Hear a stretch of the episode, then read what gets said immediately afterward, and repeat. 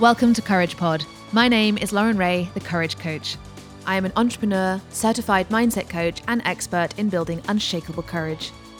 Each week, I'll be bringing you inspiring episodes, helping you to discover how to unlock your limitless potential and to break through to new levels of success in life, love, wealth, and business.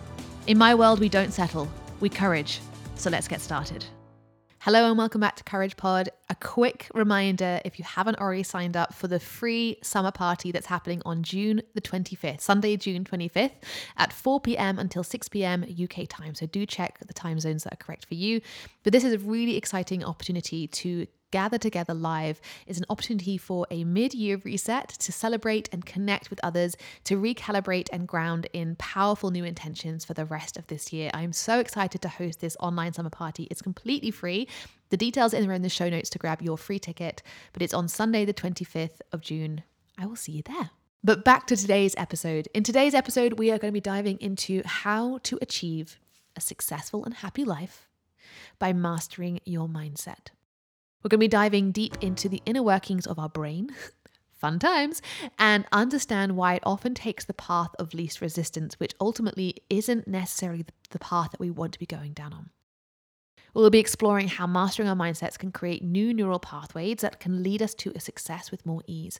So let us dive in. One of the key reasons why people struggle to take control of their lives is because they're not taking control of their mindset.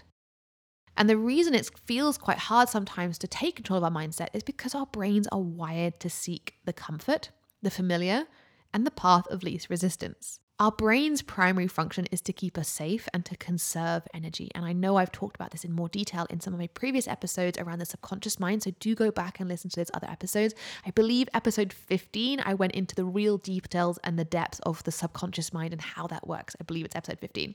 But our brain's primary focus, as I said, and our function is to keep us safe, to conserve energy. And so it's doing that by creating neural pathways, which are like, it's like the well worn path in our brain that allows for efficient and automatic thinking. It's like when you see a field full of corn, but everyone has walked, cut the path and kind of gone across. That's the path that everyone goes down. Like rather than creating a new path, like straight through the cornfield, I don't know why I'm picking a cornfield as an example. I don't think I've ever been in a cornfield in my life, but American movies have gone into my mind. But think of a cornfield. Think about it. You know, it's going to be an effort to go through the new, to create an entirely new path on your own and have to keep trotting it down and trotting it down until that big path becomes easier. You're probably just going to take the path that already exists. That's exactly what happens in our brains. We've already created pathways in our brains unconsciously by repeating the same thoughts, the same habits, the same things over and over and over again. I think it's that we actually think 60 to 70,000 thoughts a day, and about 85%, 95% of those are just repeated thoughts that we've had before. We're not that original. We're all just repeating the same thoughts. The pathways are created because we are repeating the same thoughts, the same emotions. We're having the same triggers, the same emotional responses.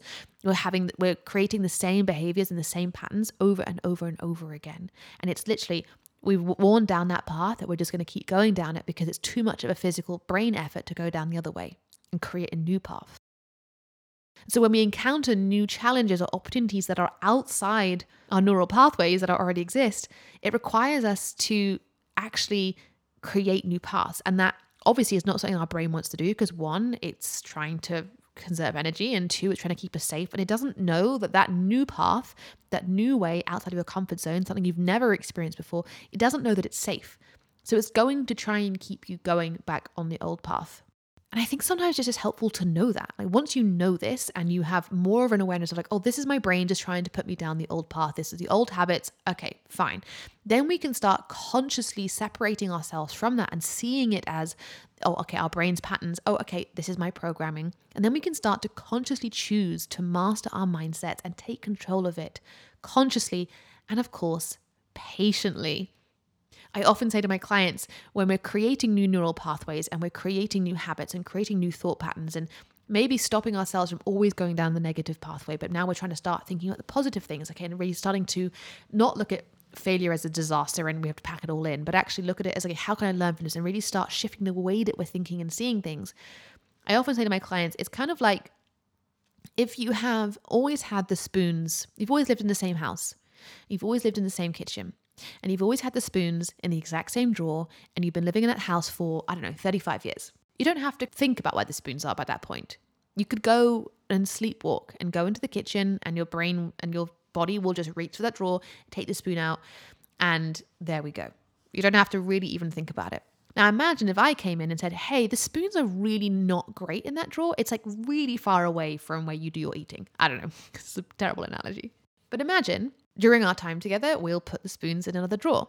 However, I don't want anyone to feel bad if your muscle memory and your brain memory keeps going to the old drawer.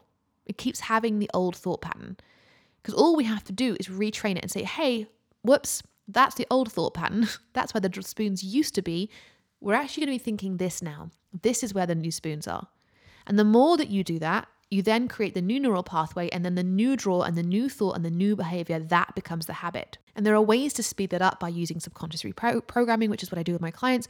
But it is also this combination of yes, we can change our thoughts and patterns and, and beliefs at a subconscious level, but it does still require changing the conscious habits that we're forming and shifting how we're actually responding because because those paths are so well trodden because our muscle memory for where the spoons are has been there for 35 years for example it's more than likely that despite maybe having like one session you know with a mindset coach that maybe your brain still wants you to go down that path but it's just bringing awareness to it and going oh no that's the old path that's the old way of doing things this is what we're doing now and the more that you do that and the more you consciously choose the new choices the easier they become. And then they, you almost forget that you used to think that. I actually had a session with a client recently who she couldn't remember a belief that she had. It was a huge, huge, huge, huge thought pattern and a belief that she had at the beginning of our time together. And she literally, it, we spent weeks working on it because it was such a deeply ingrained belief and thought that was really holding her back and really hindering her. And she had a huge emotional fear around it. And then about a week or two ago in our session, she said, What was that thing that I used to like think all the time? And I'm like, well, I'm not going to tell you. I'm going to tell you and remind you of it. And she genuinely was sitting there thinking, we worked on it for weeks. And she said, and I said, yeah, if you went through your old notes from our sessions, we could find it. But let's not source the old spoons. Let's just focus on the new stuff. But it was fascinating because she genuinely couldn't remember it. But for weeks, it was a huge block for her and it was really holding her back. And we'd move past it and it's almost like her brain had kind of forgotten about it now. It's like, oh, where the where does the spoons used to be? Can't even remember now. And so now I'm thinking about my client as an example. Now that she has these new thoughts, these new beliefs, she's going to keep reinforcing them. New pathways. The stronger they become, making it easier for her to think that new positive thing, more helpful thing, more empowering thing. And therefore, she's more likely to now to achieve her goals. Well, I know she already has because I've been working with her, but she's always going to be more likely to, to achieve her goals because she has this new thought, this new pattern, this new brain pathway that is more supportive to where she actually wants to go. So that's a kind of whistle stop tour of what this actually is ultimately about. But I want to really explore some real practical tips that you can take away from this episode today so that will allow you to start leveraging this neuroscience that I'm talking about and actually support you to start mastering your mindset. Tip one, unsurprisingly, if you've been listening to me for a while, it's mindful awareness.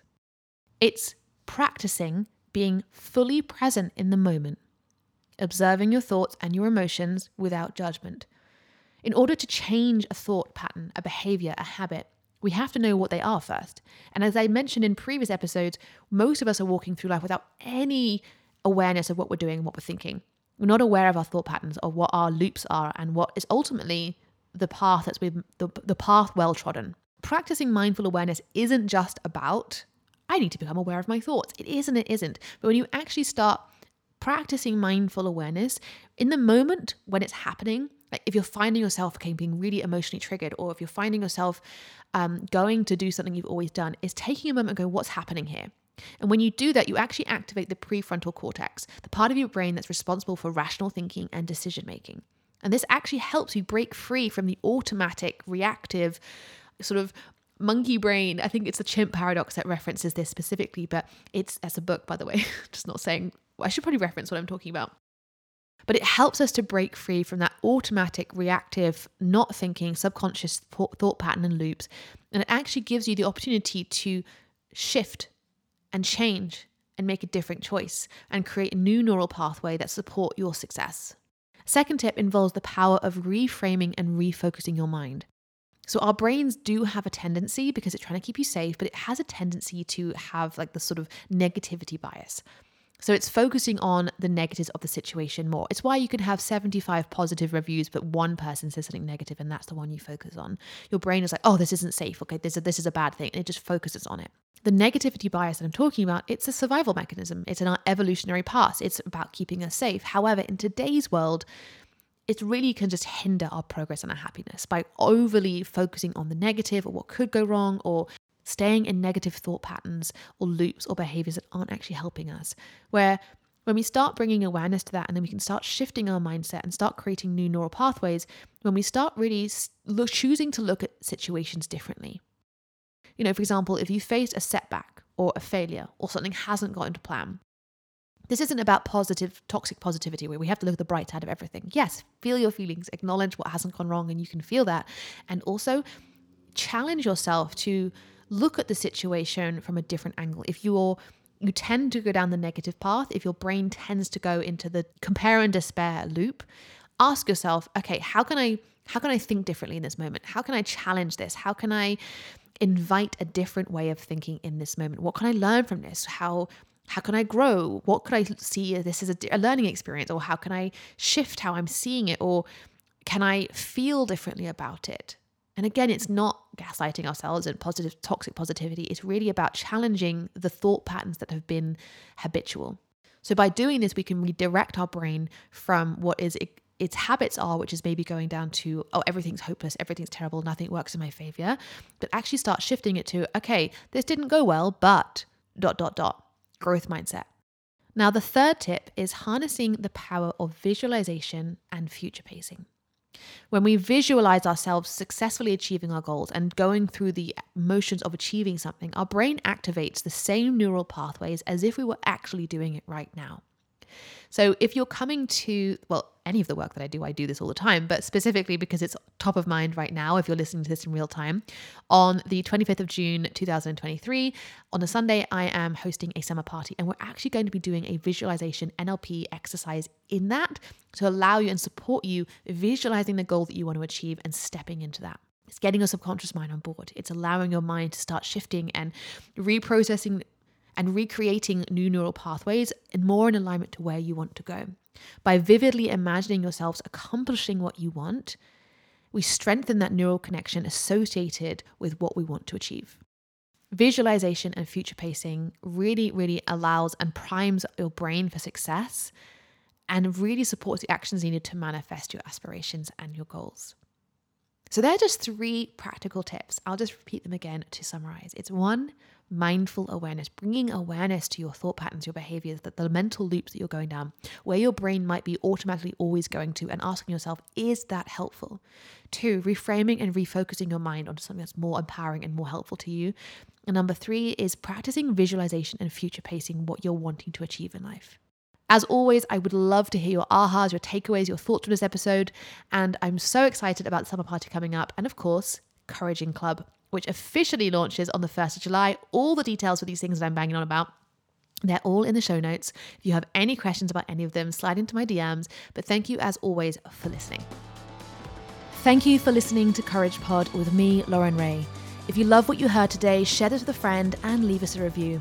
If you like free gifts, head to the show notes where you'll see a free training from stuck to unstoppable how to stop self sabotaging to create the life you actually want. You can also head to couragecore.com forward slash unstoppable. Until next week, as always, keep couraging.